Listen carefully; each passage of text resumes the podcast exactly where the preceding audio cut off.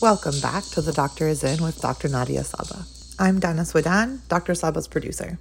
This episode is part of our What Plants Crave series, where Dr. Sabeh speaks with growers, researchers, and other experts in controlled environment agriculture to get their insights about the direction of the industry and, of course, what it is exactly that plants crave. On today's episode, we're speaking to Angie Fulton. And a note for this episode negative 15 degrees Celsius is 5 degrees Fahrenheit, and 47 degrees Celsius is 116, almost 117 degrees Fahrenheit. Thanks for listening.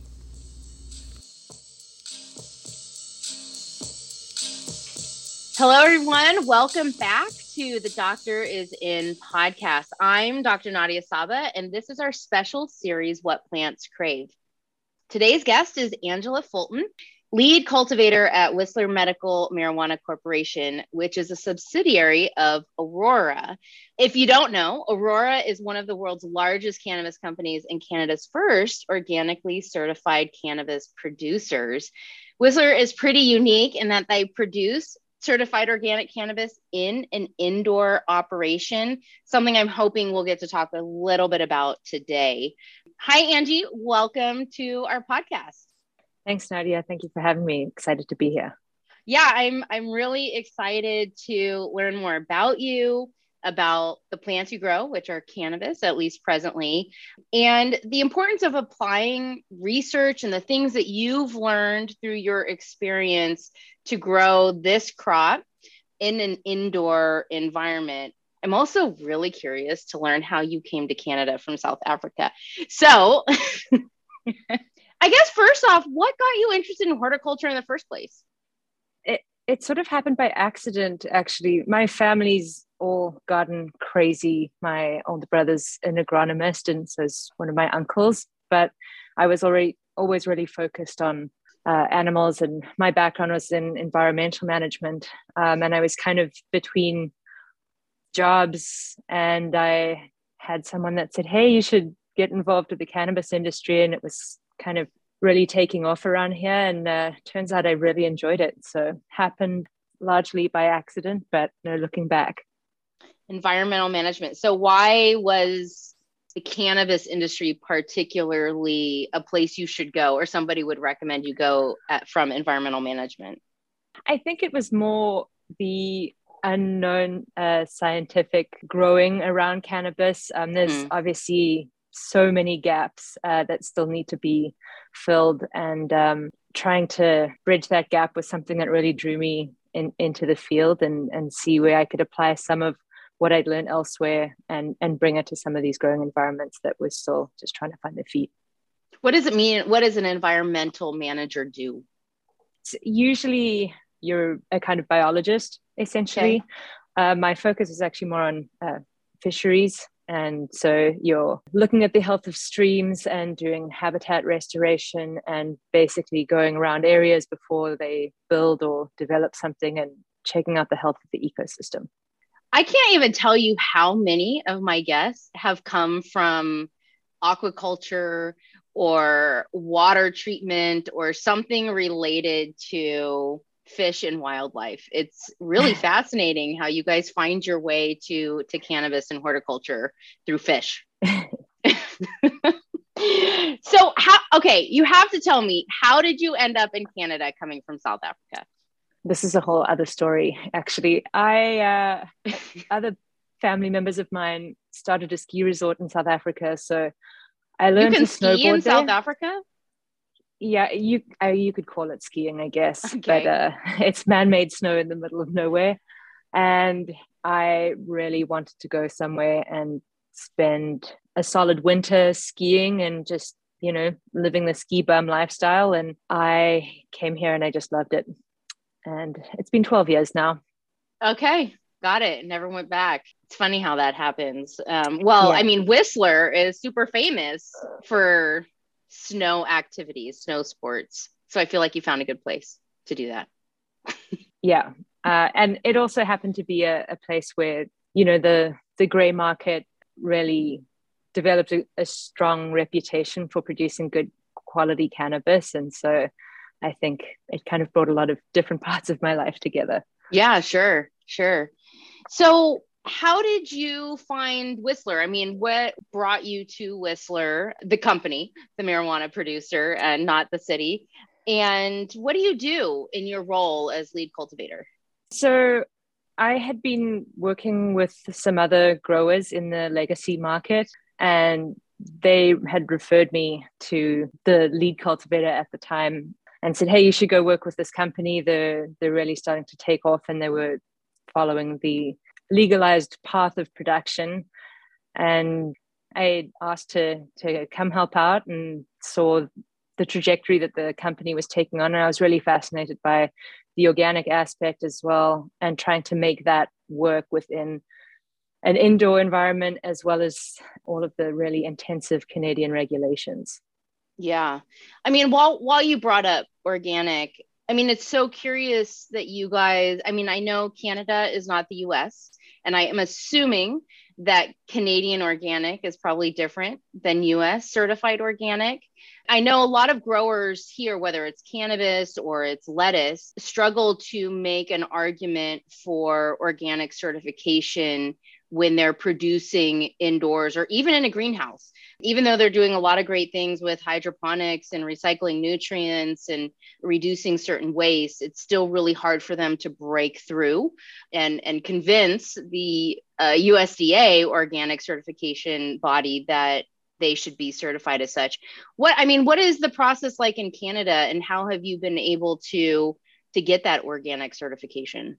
So, a lot of it comes down to the Canadian Organic Federation guidelines, and they set standards, and then the third party certifying bodies that give you a license to say that you're organic, they vet your process according to those guidelines. There has been a lot of contention, mainly around the use of artificial light, but following all the other guidelines and inputs, right now, cannabis is continued to be allowed to call itself organic underneath those guidelines. But yeah, from a purist perspective, then it should definitely organics should be grown outside.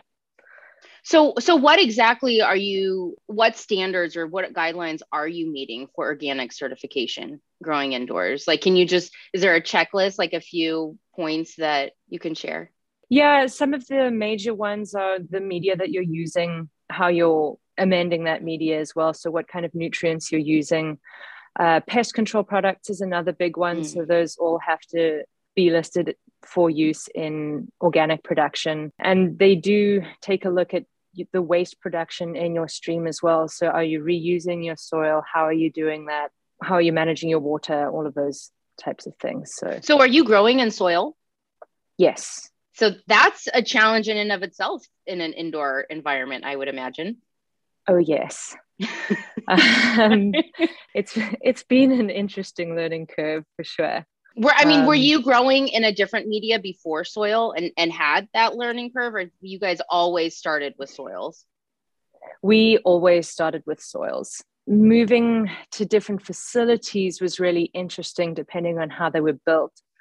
For instance, the facility that we had built in, in 2018, the rooms were sealed and so when you applied water to those soil beds, we had this crazy increase in carbon dioxide and without adequate exhaust, there's nowhere for it to go. And it actually injures the plants as you ramp the lights up. So understanding the implications of that and how you now need to balance your airflow and create an exhausting opportunity was uh, unfortunately a costly uh, learning experience, but we're past that, that now that is really interesting that you say that have being growing in a sealed room with soil.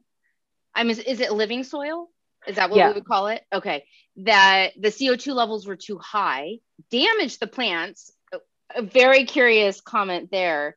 But you know, some some people have asked me, you know, if, if I grow in living soil versus I'll just say an inert coco or rock wool or something, how can I account for the CO2 that's produced by that living soil? And and I don't know of anyone who's actually tried to quantify that. I mean, obviously it must be producing CO2. You probably also want to be delivering oxygen, right, to the roots.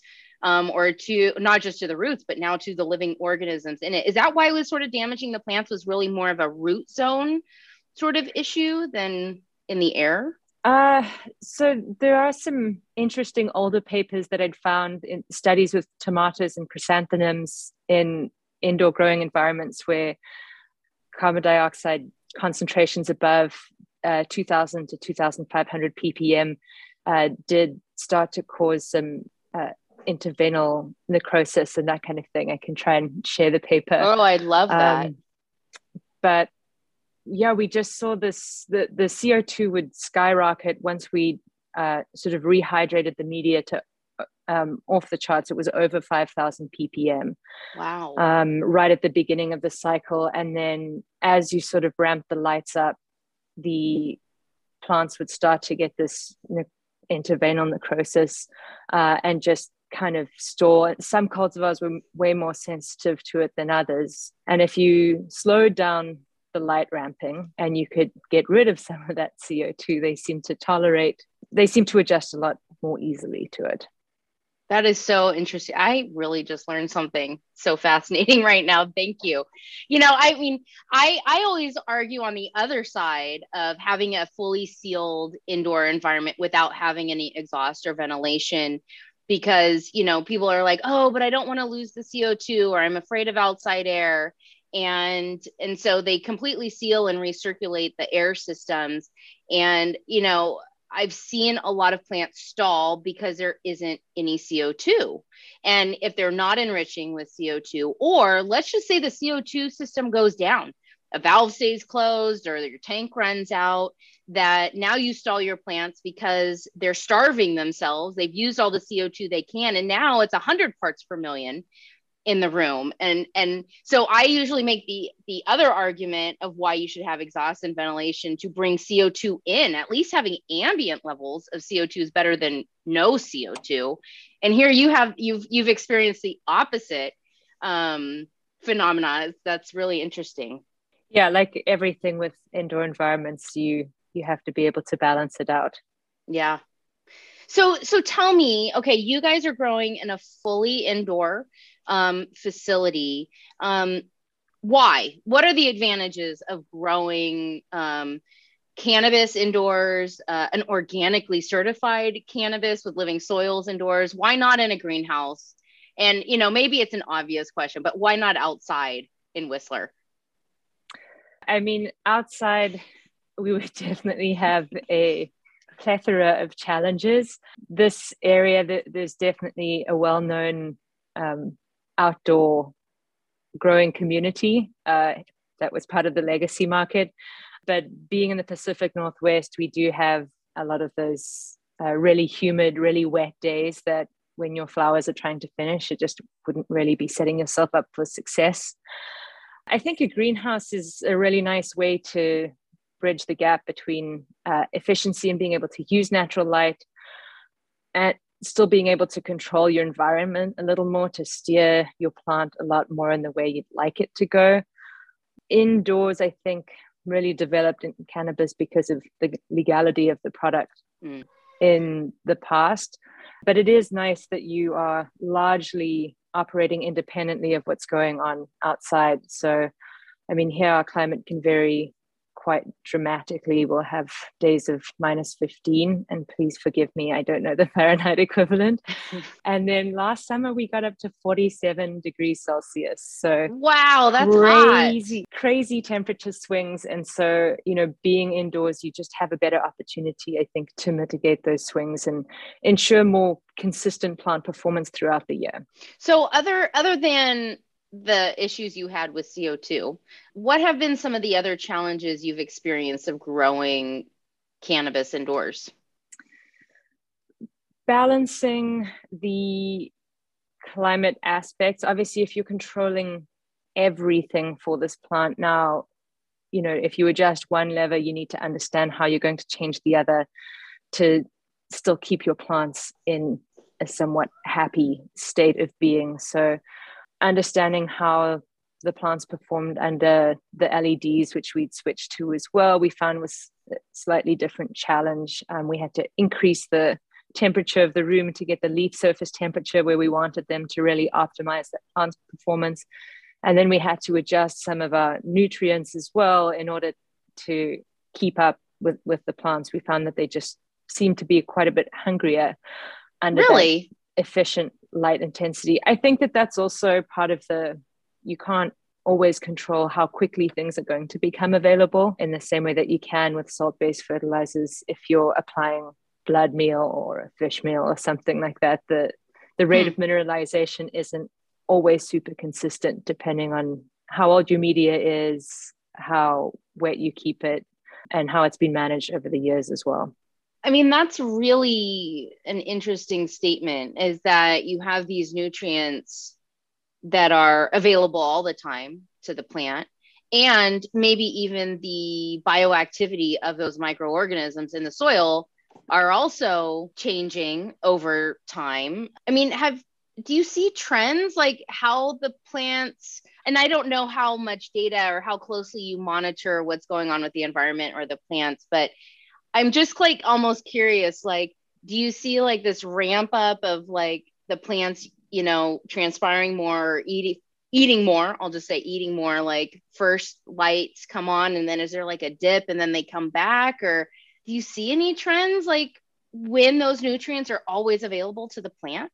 I don't think that it's as drastic as you, you might see um, in other situations. And it also becomes challenging to achieve you know some of the finishing quantities that you might see in in uh, rock wool or something like that i found because you have to you can stop applying nutrients but you can't always control you know how long those are, are, going to continue to be available for because it's not like it's going to be completely used up or all released within a week and you know then it's no longer there. So um, and then you also have to set yourself up for the next cycle because we're perpetually harvesting and reusing the same media time and time again. So knowing wow. how you can balance that so you're re-upping in time for your next crop is a whole challenge yeah yeah. No i mean it just sort of dawns on me that that you're really controlling two biological zones. You know like i just think about the plant. We always think you know there's the root zone and there's you know the shoot zone right what's above and below ground. But you are also managing this whole other biological system with an organic living soil that yeah that balance must be really fun to try to manage. Yeah and unfortunately it's not always as easy to measure as some of your mm. climate parameters or something like that. So it, it keeps it interesting yeah yeah. So okay you brought up climate you know that's um my my first love here. So what have been some of the the challenges that you face specifically around climate management that you've been o- able to overcome and learn through your experience? So circling back to switching to leds and and using those it was interesting as well to see as we elevated the temperature of the room, we got better performance out of our dehumidifiers. So uh-huh. um, now we had to adjust some of our set points so that we could actually stay where we wanted to because we knew that we weren't going to get down to the lower humidities that we were aiming for. So under the previous set points, but now that we could run the rooms a little bit warmer, we could actually get to those humidity levels that we were aiming for, which was nice. a nice adjustment to see the other, I think, big gain that that we had and big aha moment was uh, airflow as well. When we actually, after listening to a podcast of yours, picked up one of the Hotwire anemometers. Yes. And started doing some mapping of our rooms. And uh, you just wanted to cringe sometimes when you saw some of those airflow values and then maybe understood why, you know, your soil wasn't drying back the way you had planned mm. or plants were performing better or more poorly in, in certain areas based on where the airflow was adequate and maybe what microclimates were occurring within a grow space. So having a tool like that really um, allowed us to make some decisions regarding airflow and know that we were making positive improvements instead of just guessing. I love that. Did you see necessarily that if you saw a dead zone for air that you would always that that would be correlated to maybe a hot spot in the room or or could the temperature be good and the humidity be good but the airflow be totally out of line? Typically we saw it when when we had reduced airflow the vpd sort of in the opposite position that we wanted it. So mm. it would always be you know cooler and either cooler and wetter or hotter and drier. So we had done some trials with some horizontal airflow fans as well instead but we previously had v-flow fans just to try and homogenize the climate a little bit more um, and get things moving around. So there weren't as many dead spots where the climate was particularly bad. So you switched from vertical airflow fans to horizontal airflow fans? Yeah i love it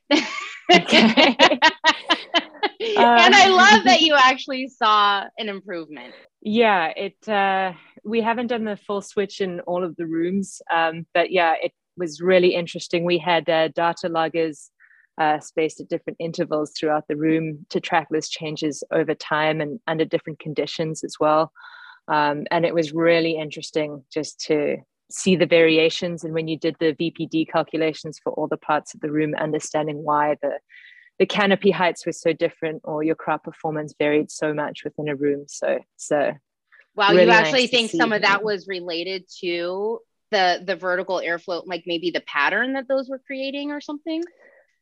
Yeah, they I understand their applications, but in indoor, I think there's so many other obstructions mm-hmm. uh, that can interfere with the flow of those fans and, and what they're designed for. Um, if yeah. you look at some of the design specs, you know, they need a lot of space and no obstructions underneath them or anything like that. And so with the way our HVAC system set up and our light racks and everything were, I just don't think that they were greatly compatible for one another. Yeah. They just couldn't couldn't move the air the way they were intended to. Exactly. Interesting, interesting. Uh, switching gears slightly, do you want a plant to always be happy? And, and what would you consider a happy plant? So I think it would depend on the stage of growth, but generally, I would say a happy plant, I'm looking for a certain intensity of greenness. Uh, I'll be looking at leaf angle, at uh, the amount of leaf blades on a plant and maybe the the stem diameter. And obviously within the media you can kind of scratch away and take a look at your your root health and root vigor. And touching on the i guess the stress side of things i do think that you do need to have targeted stress with cannabis. It seems like every grower you speak to depending on their system has different ways that they like to achieve those stresses but I think that you do need a relatively healthy plant to begin with to ensure that you're still getting the quality finished product at, at the end of the cycle. So if we determine quality as, you know, our cannabinoid content, the shape of the flower and the yields that we're getting, I think you do need relatively healthy plants for most of the growth cycle and then some targeted stresses to bring out maybe some of those alkaloids and that kind of thing that you're looking for in your finished product. Yeah, that's a really good way to put it is to you really want to wait to stress the plant until you absolutely have to to bring out some of those characteristics that you're looking for. But otherwise, if you have a stressed out plant the whole time, it's going to be more susceptible to powdery mildew or to any of abiotic and biotic stress triggers. So really want to wait till the very end to do that. I bet one of the things that you guys don't do that some growers do is a big flush of the media at the end. No. That would I just kill your soil, right? Yes. And I just don't think that it's possible in an organic system yeah. without m- making other huge sacrifices to plant health. And I do think it's interesting. I know that there's not a ton of research, but I think there's the one paper everybody knows about where they they have done some trials on flushing in cannabis, and it didn't change the content of the flower. Mm-hmm. Um, it didn't make it in, more smokable. Into, no, I actually listened to a really interesting talk the other day about someone saying it had to do with the uh, calcium to boron ratios at the time of finishing, and that's what gives you a good smoke at the end of your okay at the end of your flower.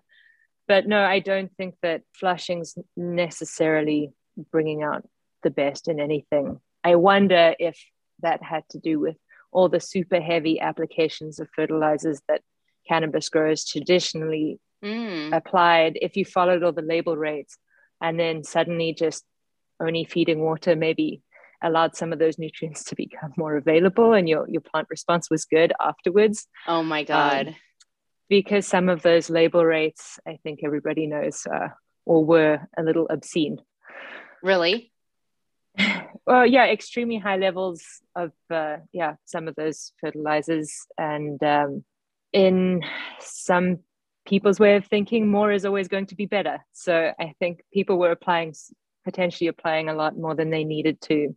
And this is going way back. There's a lot of really yeah. well educated growers out there now. And I think uh, that idea is changing. Um, but I think in days of old and where that theory sort of came from was potentially coming from people just over applying. That's so interesting do you see i mean going back to climate do you do you see changes in how you're able to manage your indoor climate based on what's happening outside i mean you had mentioned earlier needing an exhaust system to relieve all that co2 that was being produced by your living by the living organisms in your soil. Does that also mean that you're bringing in some outside air? And does your method of control or, or how you're able to control, say, cooling and dehumidification change if it's negative 15 degrees Celsius outside or 47 degrees Celsius outside? Or you pretty much like immune to that? We're definitely not immune. Um, so that makeup air that we have that passes through the filters and that we use to exhaust it's preconditioned to a certain spec. And depending on what the outside conditions are, that conditioning process might change the humidity of the air. So, for instance, when it's really cold and dry outside, uh, you know, when it's minus 15, you usually have really low humidity as well. Um, and so, as that air is being conditioned, being brought into the building, it's a lot warmer and drier. And so, if that's the makeup air in your dry rooms and that kind of thing, it's way more likely to overshoot your humidity set point that you're mm. aiming for. So we do have to make some adjustments of how we turn the makeup air on and off and how much exhausting we want to do in those situations. But it can also be helpful. So, I mean, people don't always like to talk about the near death experiences of catastrophic power outages and losing networks and that kind of thing. But yeah just being able to do that in the event that you have lost control can really be helpful especially if you have some you know cooler air outside and you can condition a little bit to a more optimum level and, and bring that into your grow room instead of sitting with super humid um, really warm air if your lights have just you know stopped all of a sudden and you you're going to have those humidity spikes and that kind of thing so being able to bring in some of that uh, makeup air, at least a predictable condition, I think is helpful. So you would still you would have like that makeup air unit on like an emergency power system, a generator or something, just to be able to continuously like bring air in and out of the room.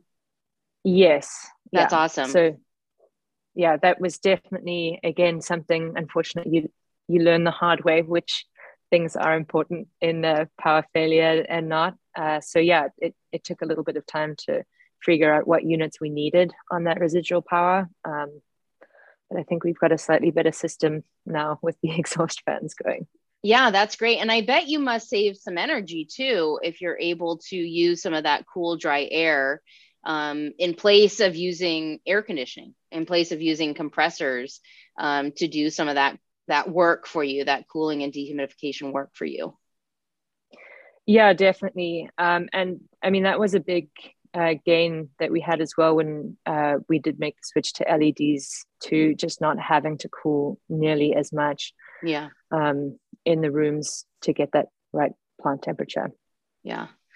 Well, I, I love that you're talking about makeup air and exhaust and using the outside climate to your advantage. Um, we we talk a lot about airside economizers. I did a whole series um, this summer, a four part series on airside economizers, which is basically what you're describing using the outside air to either precondition or condition your indoor plant environment when the climate is right outside and when it's drier and cooler outside than it is inside. Because um, obviously, if it's humid outside, we probably don't want to bring that air inside if we can help it.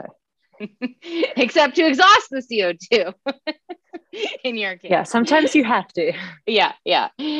So, I mean, what variables and metrics do you look at on a daily basis? Uh, do you? I mean, do you, I, I kind of imagine on it, you know, like you kind of like walk into the quote unquote office and you're like looking at a screen, looking at data to make sure things don't fail or, you know, things are in spec. Is is that is that what you do? Yeah, we're not all by by just feel here. Okay. Um, okay. so in terms of climate, we'll always be looking at a temperature, humidity, and CO2 levels, the light intensity that the plants are being subject to, depending on the stage of growth that they're at. We do periodic testing um, on our media, leaf tissue testing, and, and water and nutrient testing as well.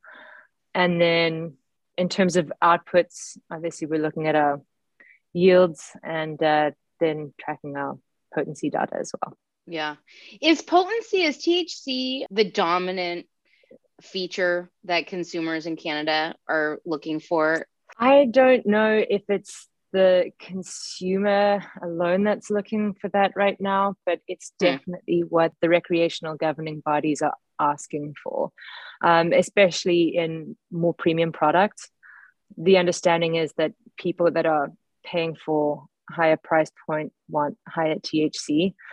I think, you know, from experience, sometimes you'll get 20% strain or 18% that can hit the same or has a whole other experience. Um, but the way that the market seems to be going is really focused on high THC at the moment. Hopefully that changes a little bit because it excludes some other wonderful genetics that are out there and other great mm-hmm. user experiences that should be available to people. But that's yeah what everybody's buying right now. So that's what we have to grow. Yeah. And I, I mean, at least it's quantifiable. That's one, as opposed to like something that's aesthetic. But yeah, I talked to a lot of growers who kind of wish that that would go away, or at least wouldn't be the only thing that people cared about, right? Like it's... it would be about the bouquet, it'd be about the taste, it'd be about the overall feel, and not just about this one number. Yeah, it's it's kind of heartbreaking sometimes. Some of my favorite cultivars that we grow aren't necessarily the heavy hitters and, and it just seems disappointing that no one else will get to see what you see in that special flower. And i think everybody's kind of got a couple of strains like that. Um, and even from a medicinal perspective as well you know people react differently to different cultivars. And if all we're focused on is is high thc then some of those people that might find you know a cultivar that works really well for them for their pain or whatever they're experiencing, they might end up missing out on that because we're just so focused on heavy hitters. And it might actually shy some people away from even partaking in the market if you're going to get obliterated every time you even exactly try. exactly i'm i'm not a heavy user and um you know like to think if if I took a hit of 30% versus 5%, I feel like I'd have so much more joy. And 5%, I could, you know, theoretically take six more puffs than if I just took like a puff of 30%. And that would be way more enjoyable to just kind of hang out. And also for me, I've learned that if there's a little bit of CBD in it, that it really cuts the the jittery part of smoking for me. So I actually look for things that have at least a little bit of percentage of CBD in them because um, I tend to enjoy that experience a little bit more. Yeah, I agree. And that's the thing. Everybody's a little bit different with what they're looking for. And uh, there should be products out there for everyone. Yeah. Not, yeah. not just the heavy hitters among us. so, as a cultivator, what does the word efficiency mean to you? Efficiency would be i guess you could look at it from two ways. There's the the process side of things. So how can I get my product from this beginning state to its end state with as few interferences or steps as possible? And then from an input perspective, the lowest cost in for the best output. Um, so, yeah, I think if you're talking about facility design, for instance, using things like LEDs, we found really just helped the efficiency of our energy use, which was a big overhead for us as well. Yeah, yeah. So in terms of process and like you use the word interference, I thought that was a really interesting word you used. Is that I mean, is that more about like labor efficiency or or and me and maybe I'm just thinking of labor, but I guess a process doesn't have to be laborious. Is it really just about like having fewer steps or fewer things to do in between step I'm saying using the same word, steps and steps. That's it's not helpful. I, I'm, I'm picking up what you're throwing down. Um, so I, it's not always how many steps are there, but sometimes the whys of why we do things, um, especially when you're first, you know, you've moved into a new facility or, or you're first trying to figure out how you're going to dry or how your product's going to move through somewhere. Sometimes you create steps because you don't have the right equipment or something at the time. But as time goes on, you need to be able to audit some of those processes and maybe ask, why are we doing this and is that necessary and is that you know going to impact the final product is that for better or for worse you know i think it's interesting being in a north american market where labor inputs are really high compared to maybe some of these other countries that are you know developing countries that are coming online and will potentially be able to produce product for a lot cheaper because the labor inputs are a lot less. I think you have mm. to be smart about how you're going to use that and how you're going to set your system up so that you can get the best bang for your buck. Can you give an example of a process of, of that asking that question, why are we doing this? And then not doing it anymore because you realize it didn't have value or enough value to continue doing it? Sure. I mean, I think a big one, and, and I think this is quite contentious amongst the you know cannabis community but let's just say uh, using machines for your post harvest production which is a really labor intensive process you know whether it's your your bucking or your trimming we say that we you know hand trimming is going to give us a better product but is it always and and what makes it a better product and you know at the end of the day, the business needs to be able to st- sustain itself for the long haul, not just a couple of years. So, how can we balance what we'd like it to be versus what it needs to be in order to be efficient? So, I mean, trimming is just a really interesting one. And I think the machines have really come a long way. We still hand trim large portion of our, our product and then we machine trim some of it. It's all finished by hand ultimately. But you know you'll definitely have some people that will be stuck on on hand trimming but when we've done potency analysis between machine trim and hand trim there isn't a statistical difference really um, i think it really comes down to you need a quality operator and certain machines do perform better than others we have been through a few different units um, and some there was more of a difference than others hmm. but that's really interesting. I mean, for those one for the ones for the flowers that are solely hand trimmed, do you sell them at a premium? Uh, we actually combine them. Oh, okay. Uh, in in the pack, I, and I do think there's definitely more of an aesthetic look that I think hand trim offers that I don't think machine yeah. trim, even if it's all touched up, can get. Um, sometimes you know if you have a really good operator, they can make it look as close to hand trim as possible. But there's just something about that hand manicured flower that I think looks a lot better without taking off too much. But hmm. we try and offer a spread within a jar. So you'll get nice you know, your hand trim cola and then the rest will be machine trimmed. The other thing is sometimes the larger flowers, the colas at the end do tend to get a little bit more damaged in the machine. Okay. I find kind of circling back to the the operator portion, having someone who really knows the right moisture content and how to put it through, they can make or break that finished product. I think, and I don't know if that's where sometimes they've got a really bad name, but I think they've really come along a long way from sorry, I just said a long way again. Um, they've progressed. I they've use progressed steps like 14 times. So, I mean, I saying that the operator matters for the trim machine. I'm glad you circled back to that because I was kind of curious, like, what does the operator have to do with it? I mean, isn't it about the machine? And and then you said like knowing the moisture content. So so is the operator the person that is like looking at the dried product and deciding, okay, this is the right moisture content to run through the machine that it's not going to overly damage it or remove too much of you know the the thc or um, trichomes or whatever is that is that what you mean by the operator is skilled Yes.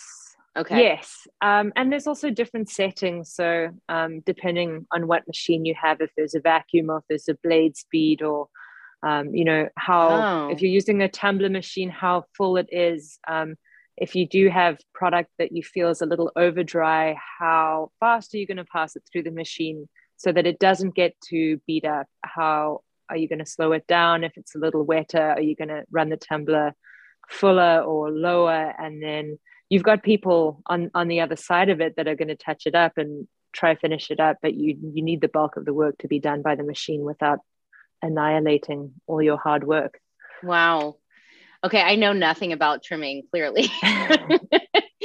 Do you do you climate manage the room that that trimmer's in?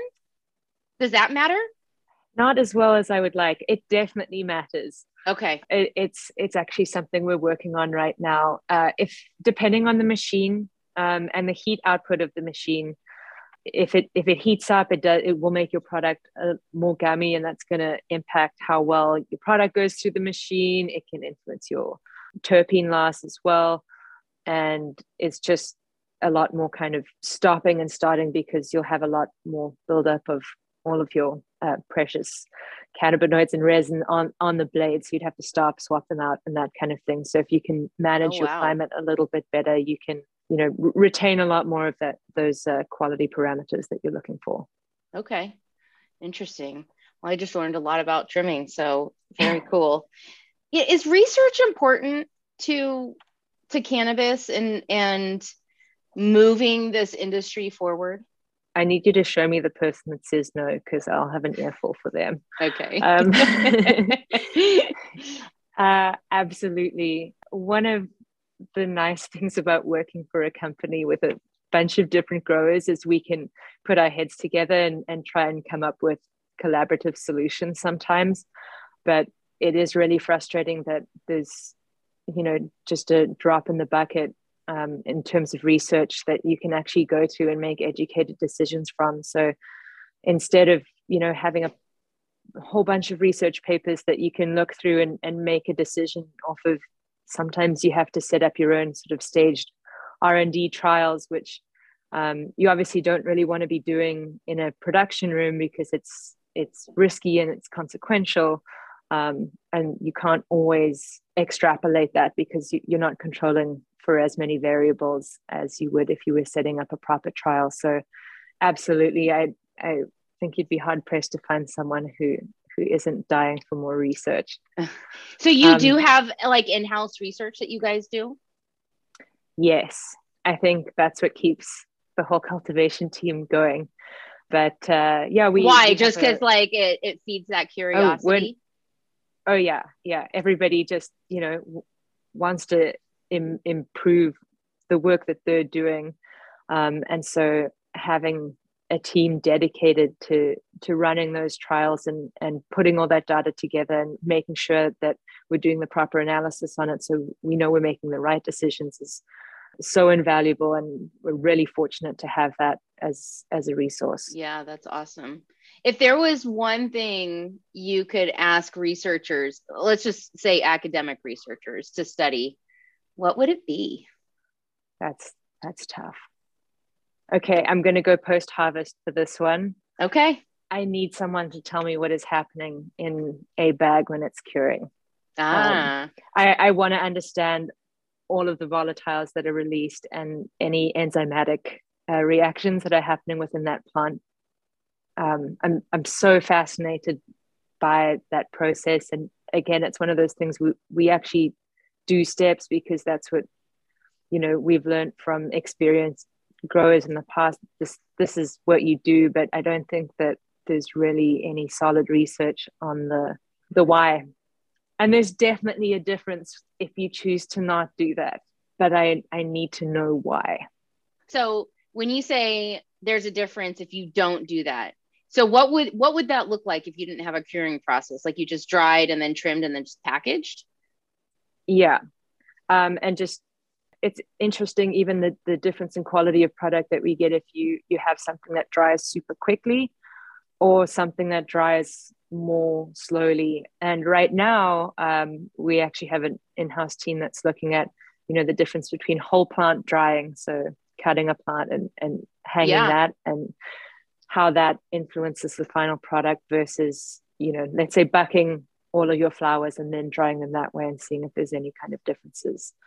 Because again, everyone's got different systems and you know, some people are wet trimmers, some people are dry trimmers. They hang whole plant, they dry in six days, they dry in 10 days, but we can't always understand the exact nuance behind it and how that you, influences the final product.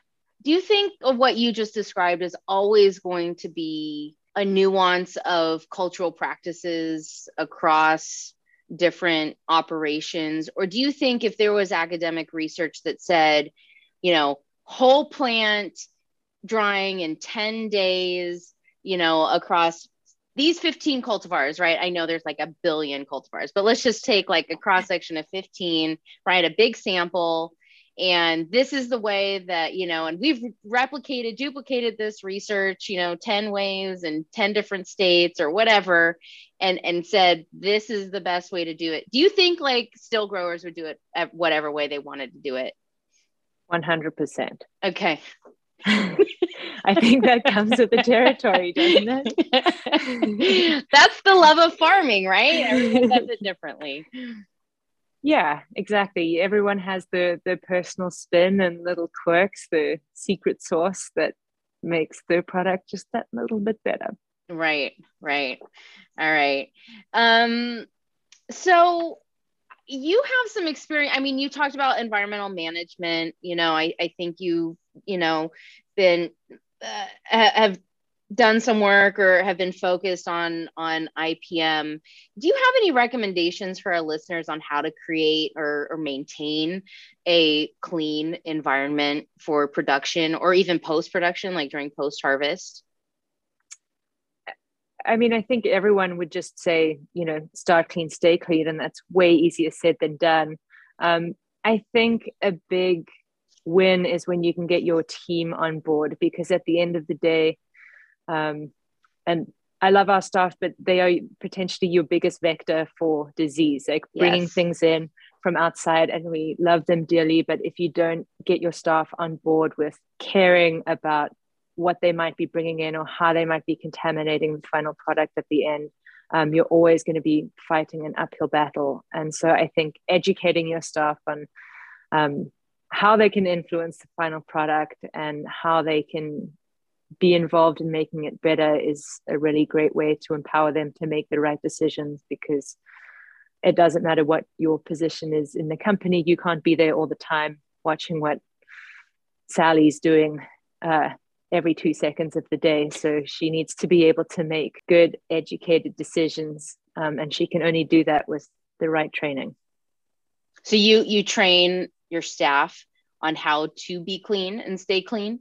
Uh, yeah, not not just the showering part, but um, uh, use this just, soap, not that soap. um, understanding, for instance, how something like powdery mildew uh, reproduces, and then how it might travel from one room to another mm-hmm. and what are some of the steps that we can take in between or you know when we have new research that we hear about on viruses or something like that letting the team have some exposure to that type of information. Uh, same thing with our microbial results, because in Canada you have to have everything tested, including for micro. So letting people understand when you know we've we've failed a micro, what that means, and what those sources of contamination are, so people can just have that extra moment to think about their actions and how it might be um, affecting those end results. Yeah, that's awesome. I love that you don't just say, don't do that or do this, but you actually educate them so that they can make that educated decision and understand what impact and consequence they might have on the overall operation. I think that's fantastic. Thanks.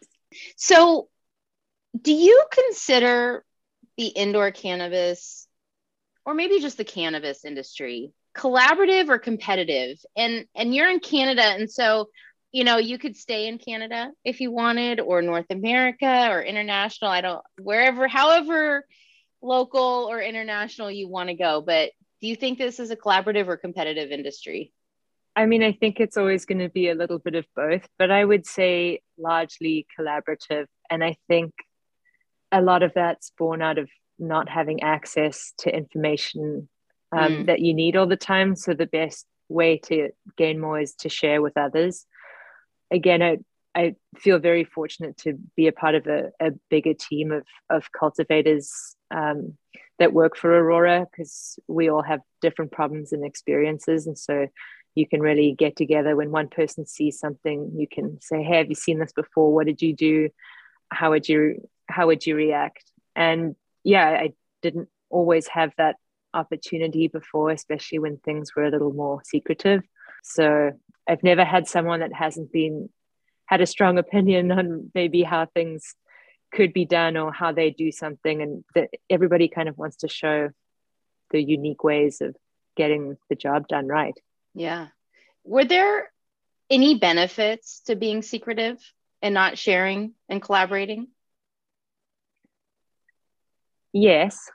Okay. Um, you know, I, I, I'm sure if, I mean, the market in Canada, for instance, I think is really competitive in terms of there's there's a lot of supply on the market and there's a lot of good growers out there that are producing high quality product and the price isn't what it used to be. And so you know if you need to have that competitive edge over the next grower or something like that you you probably don't want to share everything but it's also extremely hard even if i had to tell one person verbatim everything i do they can't just go apply it to their system. Every grow is so unique and we could try and build it the same in the same place and there would still just be some things that work for me that don't work for you.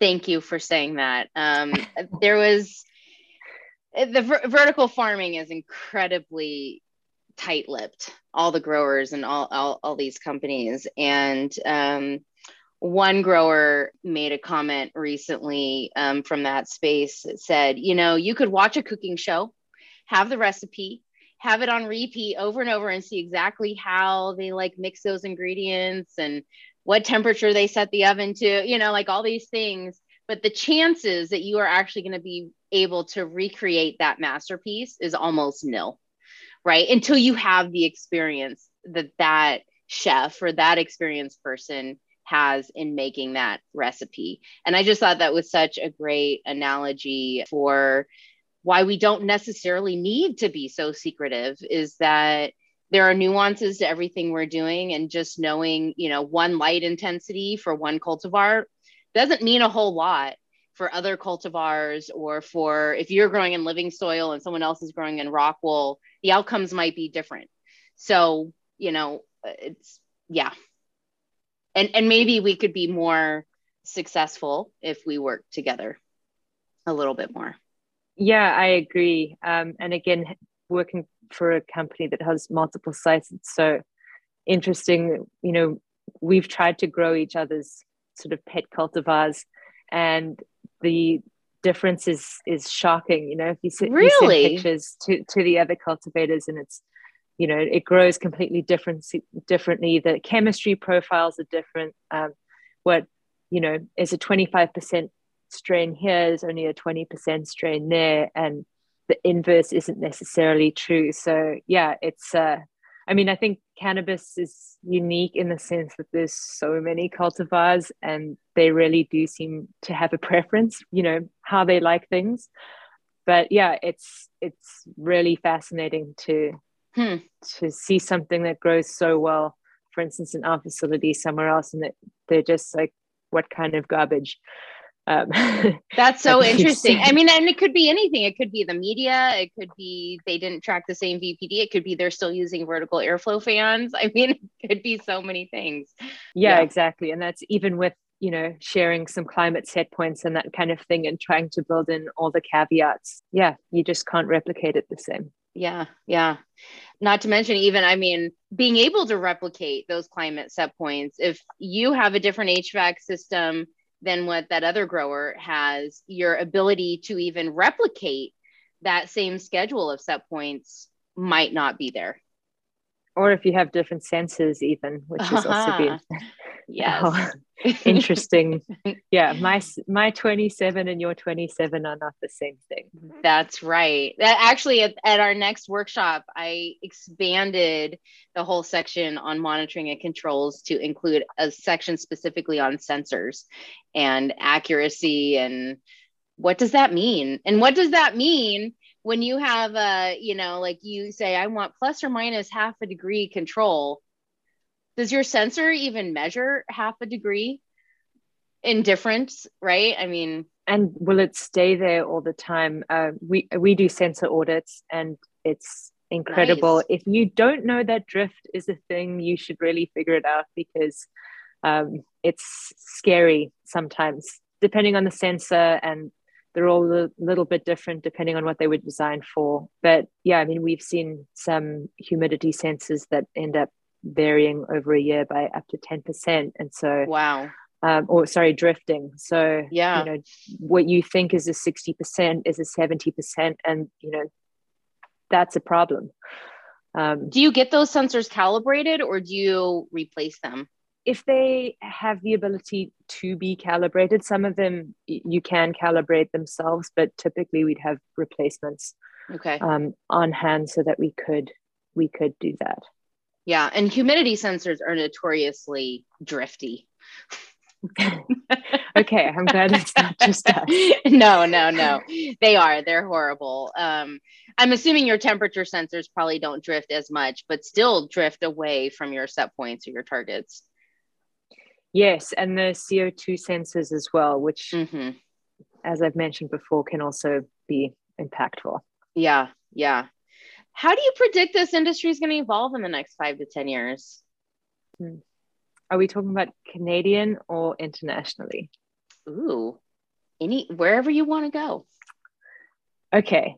Based on maybe some other higher priced crops that have been out there and the amount of countries that are quickly legalizing uh, growing and exporting, I feel like there might be a large supply in the market. And so I think that the real defining factor for everyone is going to be is can you produce a quality product consistently time after time? Because I think that those buyers, whether they're international or your provincial boards or whoever ends up regulating cannabis in your area, they're, they're going to have be able to pick the cream of the crop every time. So I think there's going to be a bigger drive to towards that, and maybe we need a better definition of what true quality is to Mm, to to understand that.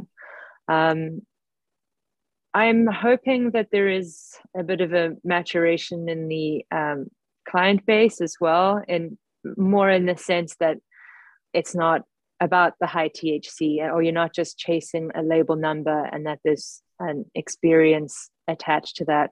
In the same way that you don't go to the liquor store and say, "Where's the 151?" or the 70%. exactly. You know, you, you want to enjoy your experience and not write just get trashed for the rest of the afternoon. Um, it's it's really going to be interesting as um, more and more countries start to play on the same field, and uh, just depending on how um, different countries, I think, regulate what product comes in and what comes out, going to get interesting, I think. It is. I mean, Canada, I mean, in the US, you know, like we can't even like sell across states. So we suck that way. But in Canada, you don't have problems with that provincially, right? Like you could sell something to Quebec uh, and that's okay. Yeah. So the different provinces regulate it differently. Most of the time, you have to sell to a provincial board and they distribute to their stores. But some provinces you can sell direct to stores.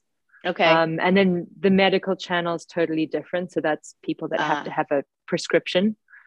And then you as a company can sell direct to the consumer. But yeah, uh, as far as going across uh, provincial lines, you, you can get in an airplane in Canada and fly with a bag of weed. Um, Supposedly we even, can too, but I don't know how many people try that out. what about internationally? I mean, Canada's been involved a little bit, right, with some international, I don't know, do you call it trade um, or exports? And I guess it'd be more exporting. I don't, I think you have enough supply. You probably don't need to import anything. Yeah, I, I think we're we're pretty tapped as far as imports go, but uh, export wise, I, I can't profess to know all of the countries that are exported to, but I know a few different companies are exporting to Australia, uh, the European market, Israel as well. Yeah, there's there's definitely product leaving um, leaving Canada for. Is that because they're not they're not growing themselves there, or do they just like your guys' product? Uh, I think the it, it's usually places where the uh, regulated markets are in their infancy and mm. there's maybe not a good supply of quality product and maybe there's you know people are just jumping through all of the hoops uh, that regulatory bodies require in order for you to get started and so um, while there's there's good product available on the market that's ready to go i think that there's still quite a bit of demand for that product in those countries um, but it'll we'll see what happens again when you know the internal producers all catch up. Yeah. that, that, obviously building all the infrastructure and having the legislation in place and all of that really takes time. So i think for some places it's just it's still a bit easier to just import stuff that you know has got a you know safe stamp on it. Right right. You know and I, I think about japan like you know they produce their own rice but they really like californian rice. So they still import our rice even though you know they can grow it themselves. And you know they have china and, and other countries that are neighboring countries that produce rice. They like our medium medium grain rice that we grow here in california. So they're a major importer of our rice. So i could huh. see you know something like that happening even with cannabis that you know there's some special quality or some brand loyalty that even those countries even if they're producing their own still want yours. Yeah agreed even provincially, it's interesting with the legacy market uh, product produced in BC. And BC Bud has a reputation in uh, other provinces, and so I think that there's people out there that want the BC product because they feel like it's of a different quality and, and finish to maybe what they yeah. might otherwise be able to have access to. Because west coast best coast. You know it. Yeah. Uh, by the way is cannabis produced in uh, South Africa? Yes. So it's it's also it's pretty new to the game. Okay. Um, they weren't wild about it at first, but then they saw other uh, Southern African countries starting to export to Europe, and it's a great uh, way to create jobs in yeah.